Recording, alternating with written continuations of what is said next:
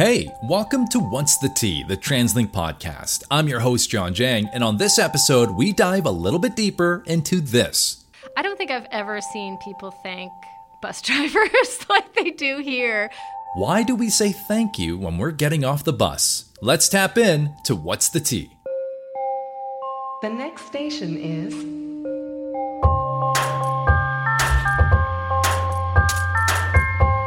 Welcome to What's the Tea, the TransLink podcast.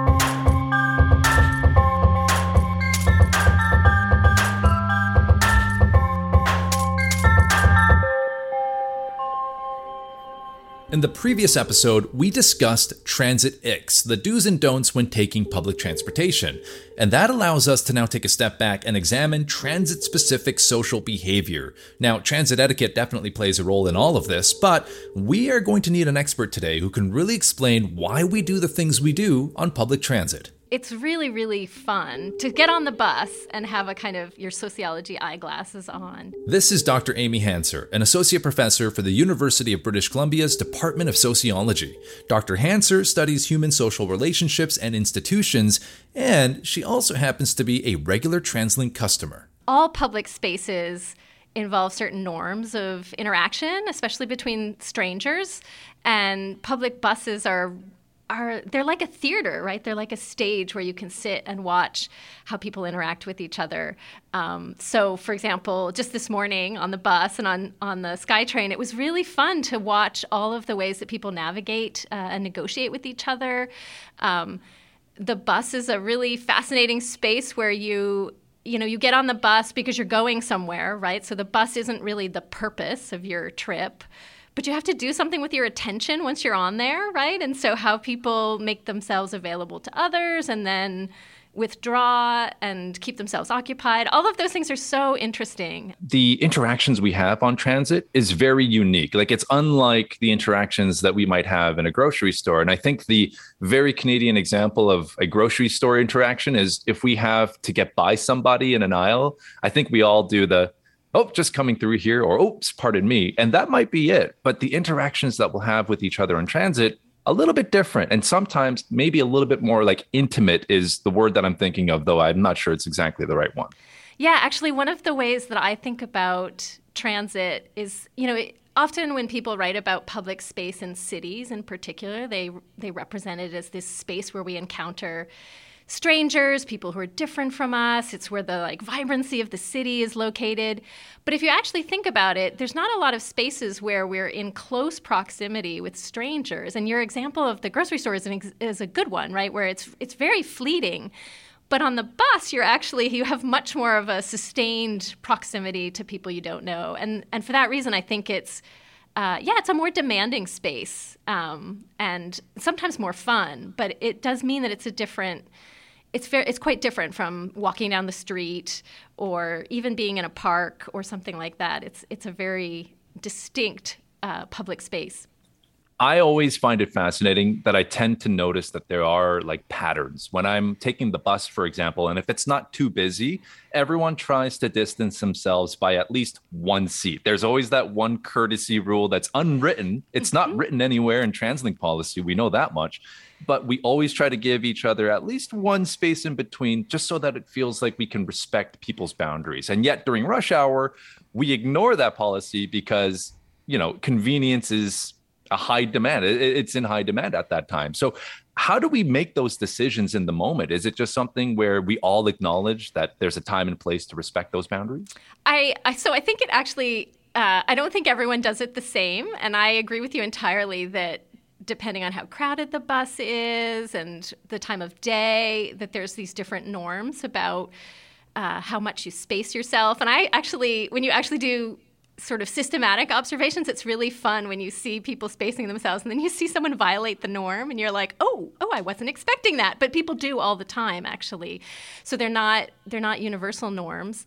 Uh, just this morning on the bus, I watched a young woman who had her backpack on the seat next to her, and I kept watching to see when she would move it, and she did. She moved it much later than I would have. Um, I thought the bus was already pretty crowded, but she waited until there were still just a few seats open and then she removed her backpack. So uh, I think it's something that we, yeah, these are unspoken rules and we learn them.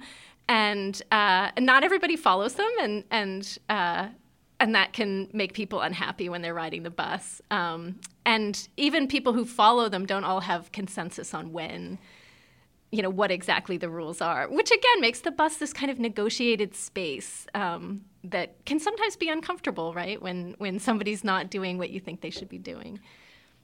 From what you're talking, it, it sounds like you are more of a bus taker or bus rider than you might be with the SkyTrain or the SeaBus or the West Coast Express. So let's get into one of the more interesting quirks about the bus, and that is when you get to the very back, there's a particular set of seats that face one another and there's not a lot of leg room, which means if you were to fill every single seat, people's knees would have to be lined up like dominoes, where it's one person's knee and then another person's knee and then so forth and so on. How do you think people deal with that particular setup? Because I think it's a very uh, like it requires a decent amount of coordination and communication if people want to sit like that the way that it's designed. Yeah, I think uh, I think you're right. I think it it requires coordination and it may be something that we don't appreciate about transit is how much courtesy people are constantly extending to each other. I really think we don't we don't always recognize like this kind of collective accomplishment of being in crowded spaces and for the most part ac- accommodating everybody um, and uh, yeah, and some people like like we were saying before, some people don't follow the rules the way you'd hope. You know, somebody sits with their legs spread open, and uh, I actually did an interview with a young man who said that he, he, quite a tall young man, he said he would purposely sit next to the man spreaders mm. to force them to to pull their legs in, and I was like, oh, that's like a kind of vigilante bus rider, right? Who's like enforcing the rules. Um, but uh, but I, you know, so sometimes it doesn't work out. Sometimes there's somebody who messes up the whole system and makes everyone uncomfortable. But mostly people really coordinate quite well. Um, and they do it in those spaces. They do it when they get on and they move out of the way for each other. Um, I I think every time I ride the bus, I'm I'm constantly seeing all these uh, small courtesies that people extend to each other, which I, I think also makes the bus a really um, interesting space to observe. I'm sure you've noticed it as well, but the interactions that people have with the operator, the mm-hmm. drivers. Mm-hmm. That's also very special sometimes because I think maybe I'm wrong here, but over the course of a few months, if you're a student or if you're just consistently going to work, taking the same bus route every day, you will get to know the bus driver kind of well, but also not very well at all. So maybe take us into that particular relationship. Yeah. So I, I actually I think it's one of the things that makes the bus so distinct from from SkyTrain is the presence of the bus driver. Um, and bus drivers are really interesting, you know, from a from a sociological perspective, the study of social interactions, drivers are are what you might call a kind of open uh, they, they occupy an open position, meaning that they're somebody that people can initiate interactions with freely, right? Like they're they're a position of authority. They're somebody, so they're they're very exposed to interactions with other people because of their position. Um, I also feel like they inf- they influence the the culture of the bus, right? Having someone in a position of authority at the front is really different than being on one of those SkyTrain cars with nobody in a position of authority on. Um, so there's lots to think about there, and I haven't actually fully thought through how that shapes the bus. Um, but I agree with you that people get used to having a certain bus rider. You know, if you take the same bus every day, you have you'll have the same driver. And over the years, I've had lovely interactions with drivers um, including you know getting on with one kid and the driver saying where's your brother? You know is he sick today as you go to school? Like really um, quite lovely. Um, and i've also seen drivers really look after people. Um, uh, i mean they can really play an important role um, I think it's a, I think that's a challenging part of their job to to get that right, but um, I think a lot of people do forge relationships with bus drivers. And then, of course, you lose them, right, when the schedules change. It's one of those unique things about being an operator because I think it's a very it's a difficult job and I don't know that how many people realize that it's more than just driving a bus. It is developing these quasi relationships with the people that you pick up all the time. And yeah when those uh, service changes come into effect it, it, you know i think there's a little bit of sadness probably both ways because the operators might not get the same passengers and the passengers might not get the same operators. So uh, until those changes kind of reset later on in the year uh, there's this little pause or, or a, moment where you just kind of have to adjust. But to that point one thing that um, i, I want to ask you since you mentioned you took a bus in sweden Mm-hmm. when passengers got off that bus did they thank the driver the way that vancouverites kind of do here I don't think I've ever seen people thank bus drivers like they do here, but I do feel like uh, it's a habit that people pick up really quickly once you come here. It just feels like the right thing to do and it's actually very funny to get off the bus way out at UBC at the like last stop when the bus is filled with people. And it's just you know thank you thank you thank you thank you thank you thank you. It's uh yeah it's a very entrenched norm. I i think it's wonderful. I think it uh I, I mean i don't know how i often wonder how the bus drivers feel when like 30 people thank them rapidly in a row. Like you can't respond to all of those thank yous. Um, or if it feels like it's just a ritual that people go through. But um, i having ridden the bus in numerous other places and transit in other places, I, f- I feel like the drivers here, their level of uh, courtesy and care towards passengers is exceptional. And I don't know if that, if there's a connection there between uh, people saying thank you and actually having like genuinely high levels of service uh, on transit. Okay, let's hit pause on that for just a quick moment and just be really honest here. Do you say thank you when you're getting off the bus? I like to believe that it's something most of us do. I mean, it's a small but very kind gesture that takes no effort at all. Well, producer Alan and I traveled to the Hamilton Transit Center in Richmond to hear directly from the operators themselves and hear what they have to say about all of this, especially when it comes down to you saying thank you. Well, personally, I think it's kind of natural to say thank you. We're Canadian, aren't we? After all, the please and thank you goes a long way. Uh, most parents teach it to their kids at a young age. As a matter of fact, this morning I had probably a two and a half year old get off the bus and say, Mr. Bus Driver, thank you for taking me to school. That was the first time I'd had, you know, a full sentence like that. Kind of makes your heart feel good, right? Because, you know, we're, we're all out there, you know, busting our, our humps for each other. And when you get, you know, the thank you and that, it's just kind of a courteous, courtesy, I should say, that uh, that goes uh, goes a long way. Thank you is a good, I appreciate, you know. Why So, not? has anyone ever given you a gift like maybe for a Uh, just candy. oh candy It's candies, yeah. what's your favorite candy My favorite chocolate, dark chocolate. Yeah. Yeah. Final thoughts then. When people say thank you, and maybe sometimes it's it's you know one after the another. Thank you, thank you, thank you. As they're trying to get off the bus. Is that a li- see? You're smiling right now. Yeah, Does that make you smile? Uh, a make little me bit? happy, yeah. I'm saying okay, good day, have a good day, and whatever. Like, yeah. It becomes a nice little rhythm. That's right. Okay. They happy, I'm happy. I notice when people don't say thank you more than I notice when people say thank you Interesting. because I hear it every all the time. Hmm. The thank you.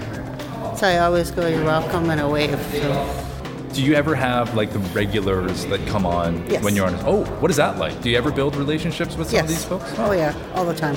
Maybe go into that a little bit more because I think when people say like you build relationships, what does that really mean? Is it just like, hey, how are you? How, how, was your day, sort of thing? Yeah, I call them my people. Ah, And uh, when I see the same people every day and they're not there, for instance, I'll be looking for them. Mm. And I'm like, and the next day they'll come on. I go, where, where are you?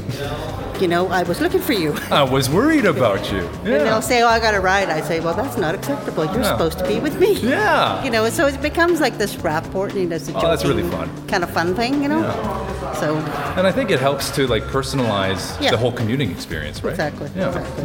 So then, likewise, when you notice your regular, your people, maybe one of them isn't there that day, they probably notice when you're not there that day. Oh yeah, Yeah. And they'll give you the same sort of attitude right back. Like, where you been? yeah. Well, no, they're just like, you know, were you sick or whatever? And I'm like, yeah, you know, I had a sick day or whatever, or, or you know, I had to do a different route that day, or I'm off those days, and they go, oh, okay. So they'll know, they'll get to know what shift you are and what you know, whatever, right? Right. They get to know what what your, your what your schedule is. You know how when people say thank you when they get off the bus? Yes. How does that make you feel? Wonderful. Yeah? Special. I like it. Yeah? Yeah. So when people don't say thank you, how does that make you feel? It's okay. I just thinking they're having a bad day maybe or, Or busy? or right? busy, yeah. yeah. Or they just forget. But well, it's a little bit sad. So then I'm wondering too, because like you've been with CMBC for a few years, you've gone through some like holidays too. Have you ever gotten a gift from anyone? Just being like, thank you for being a bus operator. I think I got a flower one time. Oh. Yeah. Tell me more about that. What, what was happening on that day? It was just a really nice person? Yeah, it was just a nice person. He had an extra flower. I guess he was sticking to somebody and he gave me. And you put it in your hair, right? Yeah, Uh, so then I'm wondering too, do you recognize customers sometimes, like regular customers? Oh, yes. Yeah? Yeah, And do you start to make friends with certain people like that? Yes. Yeah? Yeah, you know, they, like, um, have a good day. Um, see you tomorrow. When you get pulled to a different sh- uh, shift, a different route, does it make you sad a little bit because you know you won't see them for a little while? Um, yes, actually. Well, it Oh. does to me. Yeah. I tend to pick the same um, routes all the time because I get used to the same people. And do they ever say, "Where have you been?" Oh yeah, when I'm on vacation, yeah. we will wonder where you've been. Thank you.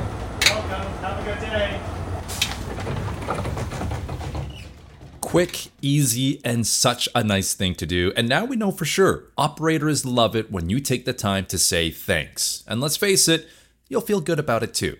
All right, let's get back to our chat with Dr. Hanser.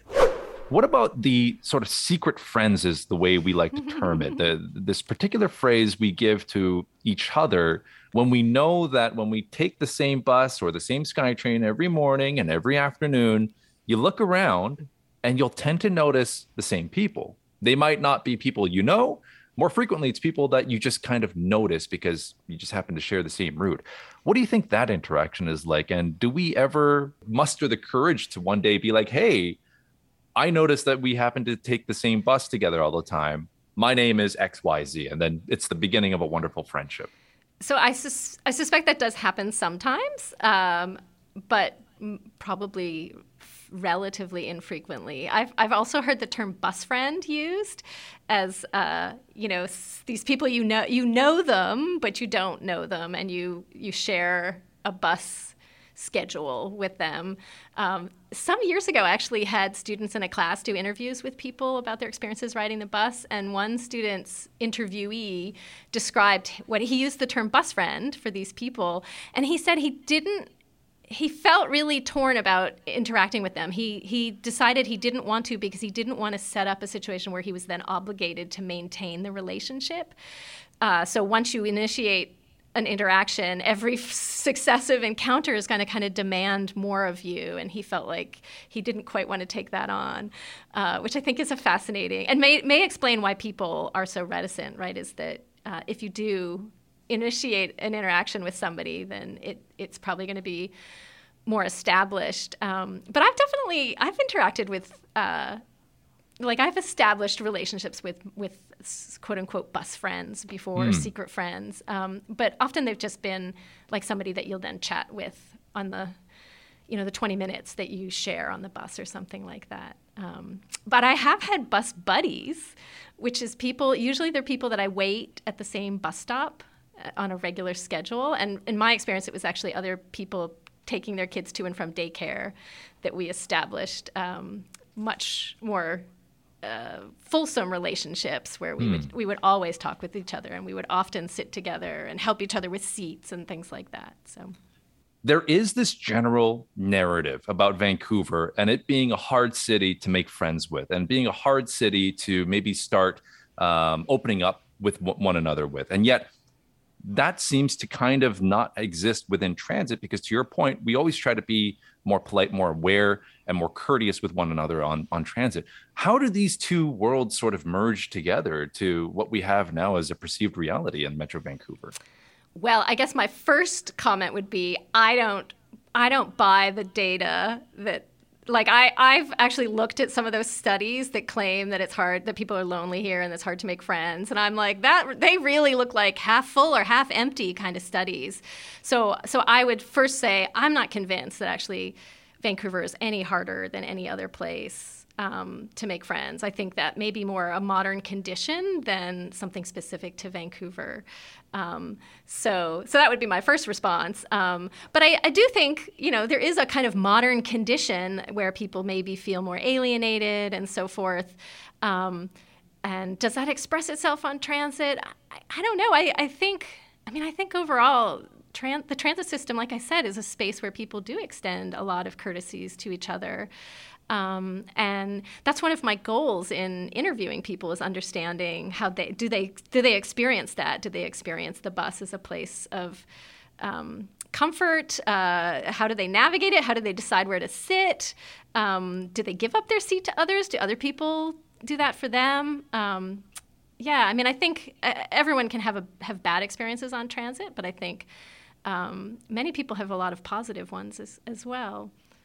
One of my favorite experiences on the SkyTrain was during the um, the 2010 Winter Olympics, and that was because every single day that I was heading downtown to participate in the festivities, like every five minutes on the SkyTrain, renditions of "Oh Canada" would just randomly break out as people were so excited, and all of a sudden, those barriers that we deal with every day on the SkyTrain, non-existent.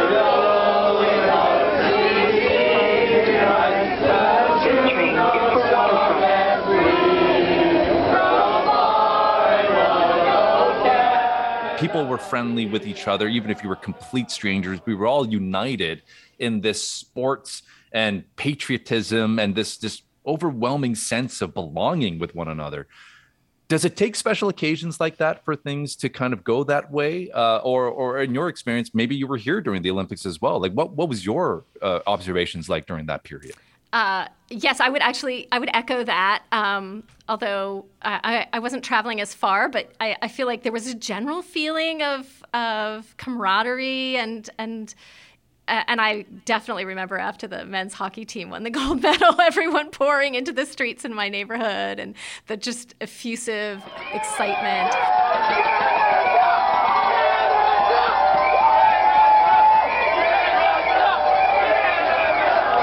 But I would say yes, I think it does require special circumstances for people to feel like this is no longer just an ordinary urban public space but so uh, sporting events the olympics but you know often i think after a, a, sports game or on the way to a sports game people can be actually much more interactive on public transit. So yes i would say it does actually require those kinds of special events. And, and i'm not sure we'd want that all the time anyway. It wouldn't feel special right? As Dr. Hanser has explained in great detail, transit isn't just the journey, it can be a destination in itself, a shared space where we meet and mingle with unwritten social rules guiding how we interact with one another. So the next time you're on the bus or you're on the SkyTrain, maybe you'll start to notice some of the things we're talking about here today. What are the subtle social cues you're picking up from the other people around you? Who are your secret bus friends that you might not even know about? And will you strike up a conversation with the operator driving the bus. Who knows? You might make a nice new friend. Now, only you can choose for you, but a small gesture can go a very long way. My thanks to Dr. Amy Hanser for a fascinating chat on this topic, Albert Lau, and all of the fine folks at the Hamilton Transit Center who let us visit and chat, our colleagues at the Coast Mountain Bus Company for their help in putting this together, and a special thanks to producer Alan for making this all happen behind the scenes, and the entire digital content team at TransLink. I've been your host, John Jang. Don't forget, you can always leave us an email with your thoughts or comments at any time. You can send us a line at podcast at translink.ca. That's podcast at translink.ca. Thanks again for subscribing, and until next time, have a safe trip.